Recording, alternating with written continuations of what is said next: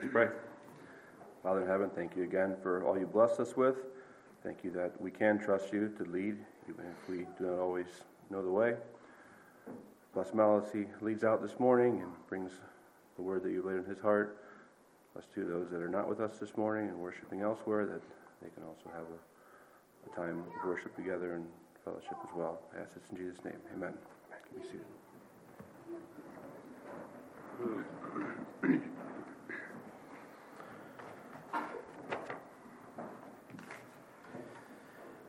Greetings in Jesus' name and welcome to everyone here. It's good to see so many here. I see a lot of visitors. Welcome. Good to have you here. Obviously, there's some of our people missing too because I see the crowd's about the same size. So, this is a good, uh, good time to get together. It's a holiday weekend. It's a weekend that, or a day rather, Thursday, that was set aside as the national holiday since 1789. I didn't realize it was quite that far back. Uh, but then it's been since then that this date, uh, which I guess is the um, the uh, the fourth uh, fourth Thursday in thanks or uh, in November, set aside as a national holiday. But it was, it was set as a day of public thanksgiving. Not, not, not like this. Uh, I guess it was in 1863 when it was then established by Abraham Lincoln as a uh, regular celebrated event each year, um, which is the last Thursday in, in November. Prior to that, it varied a little bit from sometime through October, November.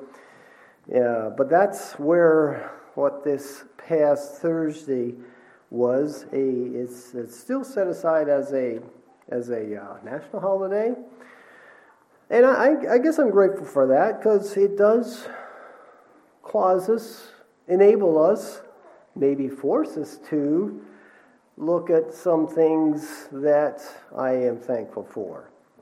And uh, I had to sort of look at my own life and realize that yeah, really, I do have a lot to be thankful for. And I, I, maybe I'll use this as a bit of a personal testimony for some of the things that have been really made real to me lately. Uh, besides having, you know, a, a, roof over my head and a house to live and clothes to wear and food to eat, sure, certainly something to be grateful for. And uh, I might give you an opportunity to share, to share some things that you're thankful for toward the end of the service. Um, I have I have sort of focused on a couple of areas of my life that have really been real to me, and um, the first one I'll look at is the grace of God.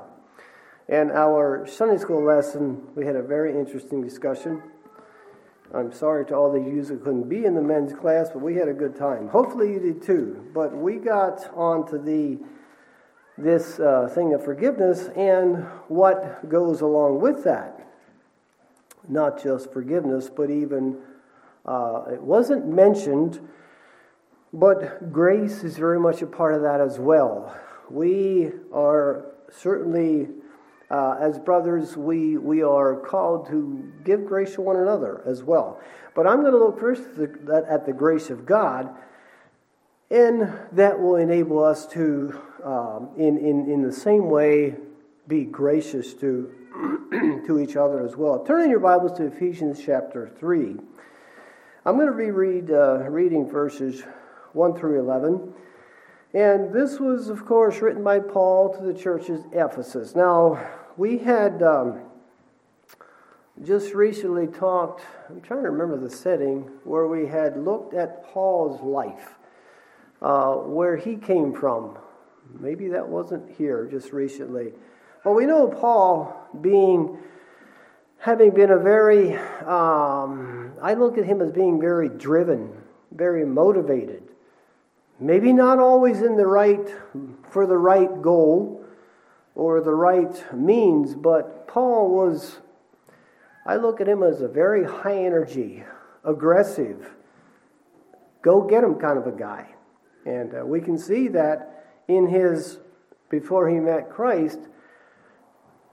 And I don't know if he took this upon himself to go visit all these neighboring cities and drag Christians back to Jerusalem and put them on trial and throw them in court and prison and all that.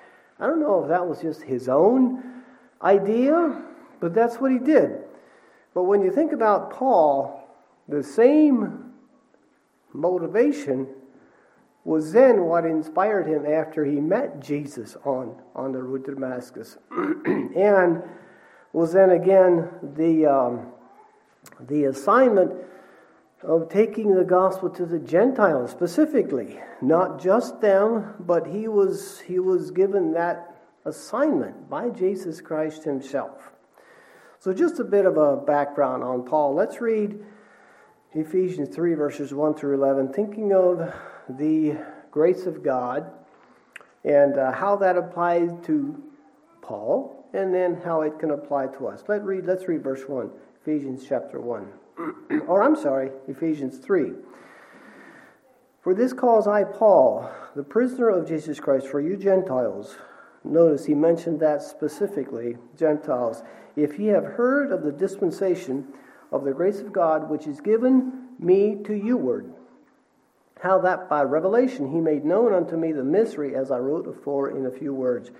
When you, whereby, when ye read, ye may understand my knowledge in the mystery of Christ, which in other ages was not made known unto the sons of men, as it is now revealed unto his holy apostles and prophets by the Spirit, that the Gentiles should be fellow heirs and of the same body, and partakers of his promise by in Christ by the gospel, whereof I was made a minister according to the gift of the grace of God given unto me by the effectual working of his power. Unto me, who am less than the least of all saints, is this grace given, that I should preach among the Gentiles the unsearchable riches of Christ, and to make all men see what is the fellowship of the mystery, which from the beginning of the world hath been hid in God who created all things by Jesus Christ, to the intent that now unto the principalities and powers in heavenly places might be known by the church the manifold wisdom of God, according to the eternal purpose which he purposed in Christ Jesus our Lord.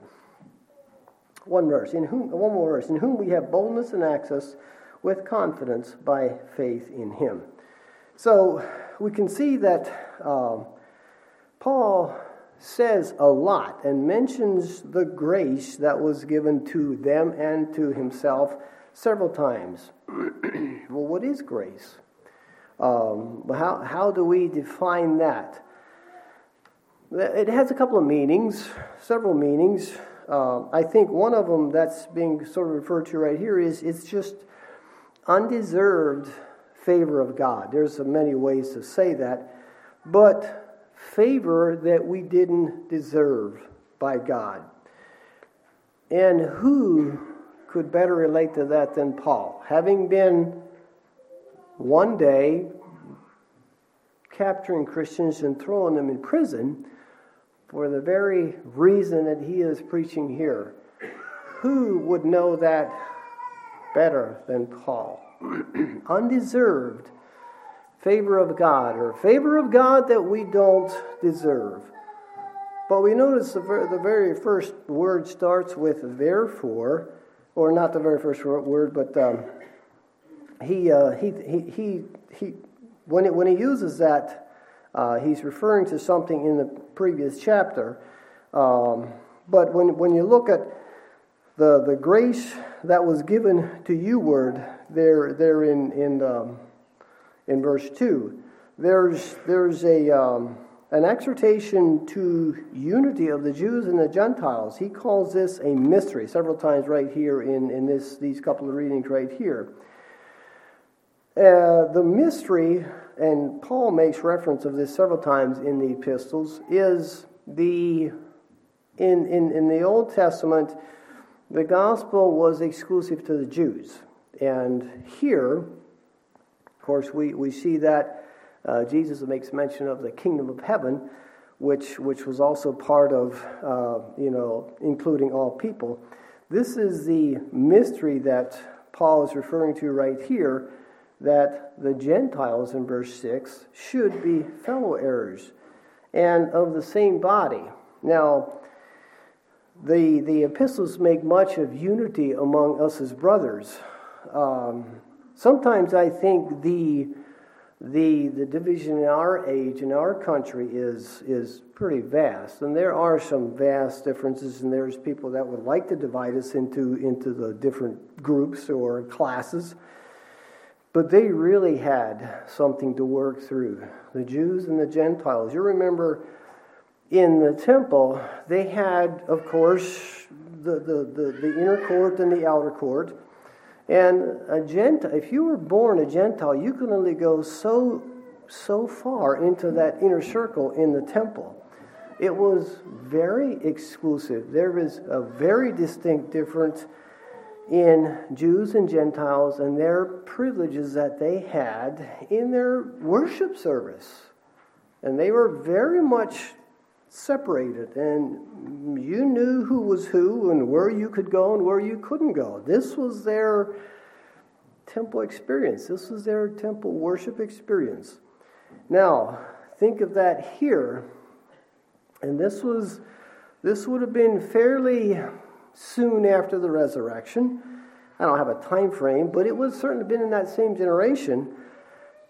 Now, somehow, those walls were all just supposed to disappear, and we're just all just supposed to act like nothing, we didn't know anything before. This is the mystery that Paul is referring to right here. The unity between Jews and Gentiles. And certainly, um, there, was, there was some huge differences and mental blocks that they had to somehow overcome. And, and I know that we at Crystal Valley certainly are a, uh, a diverse group. I'm not quite sure that we have quite that degree of diversity here. We all have our own upbringing and our own background that somehow we need to blend here in the brotherhood. And this is the call that he is putting forth to us. And I can imagine the grace, if you will, that had to be extended to one another during that time. They had a lot of uh, Old Testament teachings that were taught and practiced and ingrained for thousands of years that they, they were somehow asked to lay aside and overcome. That the Gentiles should be fellow heirs of his promise. And uh, I also like the, uh, the, the, verse where it says, The grace is, is given according to the, uh, according to the measure of God, of the, of the gift of God. Now, um, I don't know what that means, I don't know what that measure is. I don't know how God measures grace. Does he use a little teaspoon? Is it a great big spoon? Is it a pitcher? Is it a dump truck load? It doesn't say. And I think the point being that there's enough. Whatever you need, there's enough. And I can imagine these people here in this setting here really would have needed a huge dose of grace to overcome some of the former teachings, some of the practices, some of the mental blocks that they would have had to overcome. The grace of God certainly is something that we can all claim. And I think, too, it's also um, up to us to, to, to claim it. Like I said, claim it, reach out and accept it it, it is a gift according to the measure of the gift of God. It is a gift. You know, a gift only does you some good if you accept it. Whatever that gift is, if you're offered a gift and you refuse it, that gift does you no good. But as you accept it and use it in whatever way it was meant to be used, it really does do you some good. This is grace given according to the measure of the gift of God. The grace of God, certainly, um, hopefully, that's, that's something that we can all uh, see in our lives, claim, and, and use for God's glory. And certainly, like Paul did, he was able to use that gift um, very, very much in a real way and to certainly to God's honor and glory and for the furtherance of his kingdom. Another area, especially that I am thankful for, and I'm hoping I can prompt you into some of these areas as well to take a good look at it in your own life, is the goodness of God. now, if uh, sometimes things come into your life or to my life, and we might question the goodness of God. Is God really good? Really? Um, let's turn to Exodus 34 for a few verses. And this is God's own testimony of Himself. Now we know that God has no equal, so there's no one that can vouch for God, of course. So He does it for Himself. In um, Exodus 34, this is, this is God's covenant with Israel as it was given to Moses, and he speaks of his own goodness in these verses. Let's read verses 4 through 9 in Exodus 34.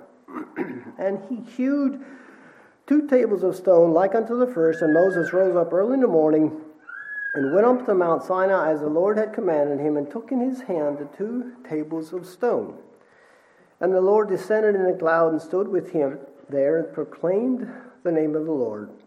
And the Lord passed by before him and proclaimed, The Lord, the Lord God, merciful and gracious, long suffering, and abundant in goodness and truth, keeping mercy for thousands, forgiving iniquity and transgression of sin, and that will by no means clear the guilty, visiting the iniquity of the fathers upon the children, upon the children's children unto the third and to the fourth generation. And Moses made haste and bowed his head and worshipped. And he said, If now I have found grace in thy sight, O Lord, let my Lord, I pray thee, be among us, for it is a stiff necked people, and pardon our iniquity and our sin, and take us for thine inheritance. okay, so we see God proclaiming his own virtues, goodness being one of them, along with some others, to Moses right here. Now, I don't I don't know why God would have had to tell Moses that, except we tend to uh, forget and uh, just, yeah, I guess just forget. But Moses had been through a lot as he led Israel out of slavery to this point. But God is again reminding him, This is who I am. He said, I am merciful, gracious, long suffering, and abundant in goodness and truth. He's also merciful, he forgives, and on and on and on. This is, this is God saying this about himself. you know, today, in our day, in the digital age especially, we rate different things by a standard that Google has set. For some reason, they have set a, a rating standard that most of us can relate to. You go to a hotel, you go out to dinner, you do whatever.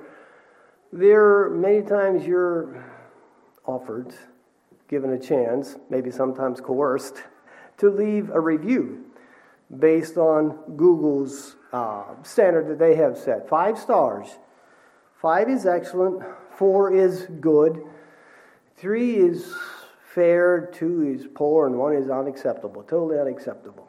So, how would you rate God's goodness using Google's standard?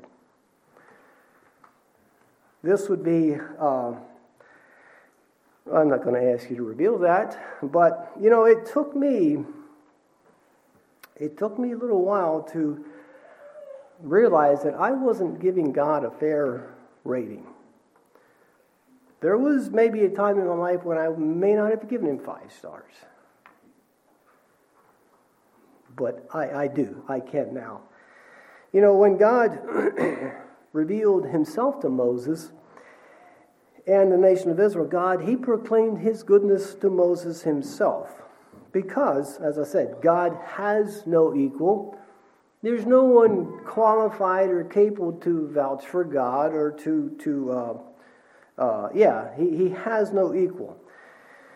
A couple verses I want to look into. James 1 17. And this is, this is not in the Old Testament, this is now in the New Testament, written by James. Every good gift and every perfect gift is from above, and cometh down from the Father of lights, with whom is no variableness, neither shadow of turning. you know, if, I guess what this is saying, if a gift is good, it ultimately comes from our God, our good unchanging God. You know, in our world of evil and pain and suffering and death, you know, we, we do tend to question sometimes God's goodness. Is God really good? You know, it, it, it can, and it, I guess this was what I was guilty of, it can have to do with perspective. If self is your perspective or your exaltation or yeah of self then it, it is a bit tough to give god a good rating if that's what if that's what your uh, definition of goodness is it's just beyond yourself you know, if, if you're good to the degree that I'm happy and more content, yeah, then, then I'd give God five stars.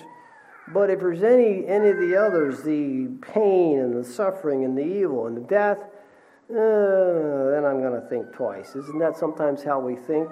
You know, it, it depends on if I become the reference point for God goodness.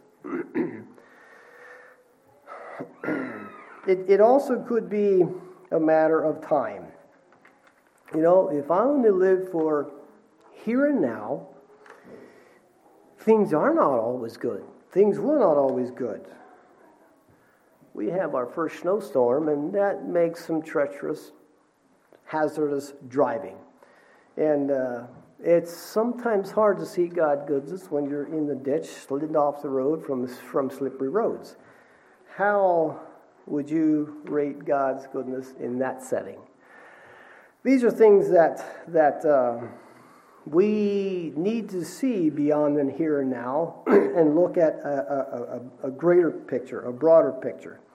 You know, others equate goodness with niceness or good manners, never hurting anyone's feeling, always saying positive things, complimenting others you know, and uh, being, even in our modern times, being political, politically correct. Uh, those are all things that, uh, that, that some would relate as goodness. But um, certainly, God is far beyond that. And again, we need to look beyond the, excuse me, beyond the here and now. When we, when you think about rating giving God a rating for goodness. Um, just remember what he said of himself, and certainly God is, is, is as, as mentioned here in, in, in Exodus, he's abundant in goodness and truth. And truth. The goodness of God, certainly something that um, I am very grateful for. Hopefully, we can all um, say that as well. Another point that I have been very uh, grateful and thankful for is the faithful saints. You, right here, especially. Let's turn to Philippians chapter 1. Read a couple of verses here. This was again written by Paul to a different church, the church of Philippi. He was again seeing the value the benefit, the blessing of being part of God's kingdom and especially being uh, involved in a, in a group like that or a group like we have here. The faithful saints. Let's read Philippians 1, verses 1 through 6. Paul and Timotheus, the servants the servants of Jesus Christ, to all the saints in Christ Jesus which are at Philippi, with the bishops and deacons, grace be unto you and peace from God our Father and from the Lord Jesus Christ. I thank my God upon every remembrance of you, always in every prayer of mine for you all, making requests with joy. For your fellowship in the gospel from the, very, from the first day until now, being confident of this very thing, that he which hath begun a good work in you will perform it even until the day of Jesus Christ. Now we see here, Paul and Timothy were on this journey and visited the church at Philippi, and again realizing now some of these churches were sort of uh, Paul's. Uh, yeah, his project, you might say, a direct uh, result of his work and his effort. And so he had a very uh, a direct connection, a very keen relationship with them. And he is also wishing grace on them.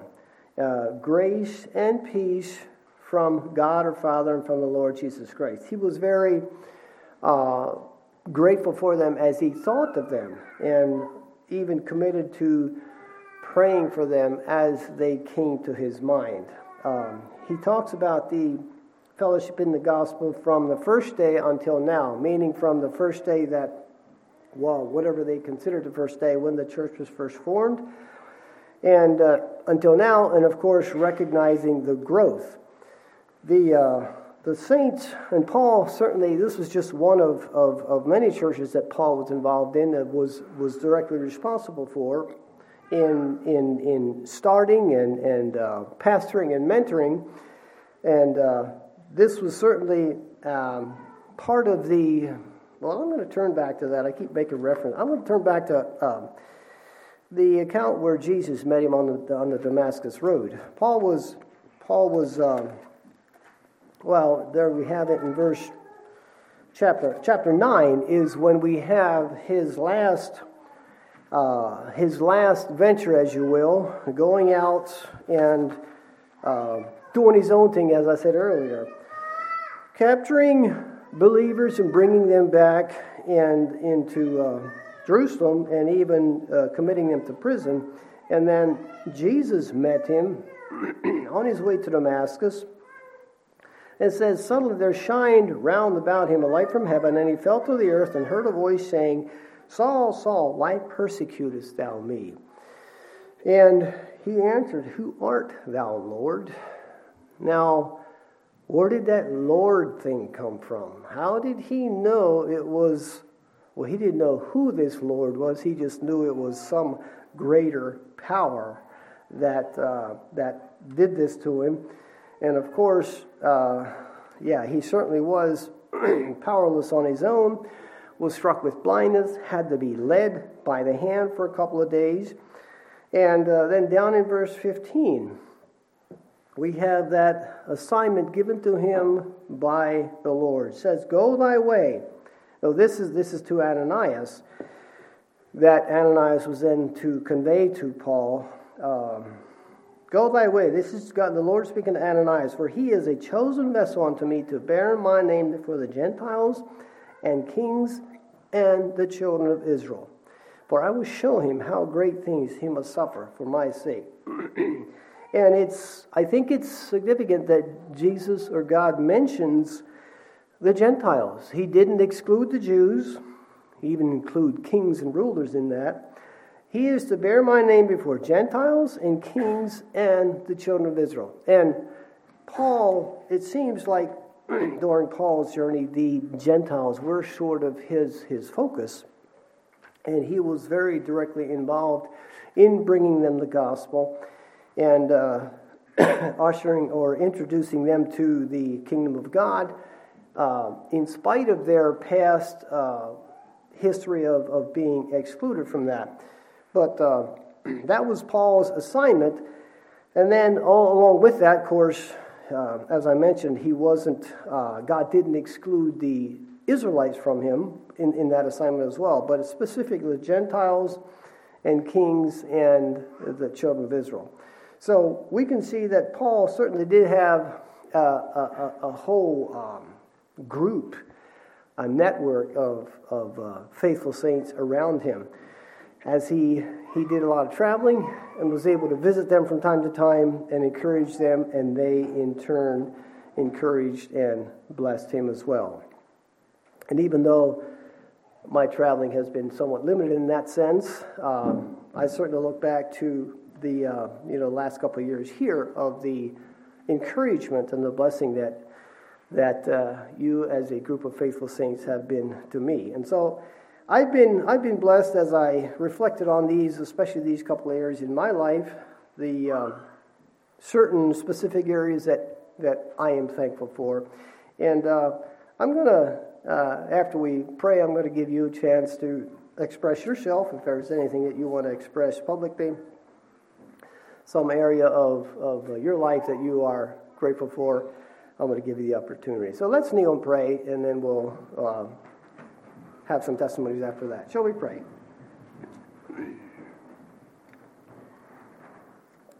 Lord, we thank you for your faithfulness to us. We thank you, Lord, that you have been so good to us.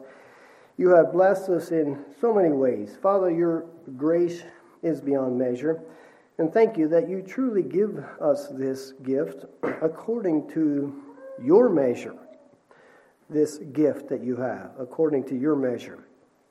The need is, is there, but the measure of grace is sufficient, is adequate. Thank you so much for that. Thank you, especially, Father, for your blessing on us as a group here. Father, we look back over the years and realize that you truly have been faithful in this. And we also acknowledge your goodness. Father, we thank you that you truly do have no equal. There's no one who can vouch for you except you yourself. And we thank you, Lord, that you have displayed this in many ways. Your goodness has been displayed down throughout the years, generation to generation, and your goodness and your mercy and truth certainly do abound. Thank you, too, for the, the faithful saints all around us, especially those in my life. We pray your, uh, your blessing, especially on this group here. Thank you also for each one that is here from other groups. Father, we realize that we all have that same common bond with one another, and that is through you. You, Jesus Christ, being the bond for all of us. And we pray that you would give us the grace and the strength to extend um, grace to one another, that we might also be unified and brought together in our common uh, love and devotion for you. And we want to thank you, especially in Jesus' name. Amen.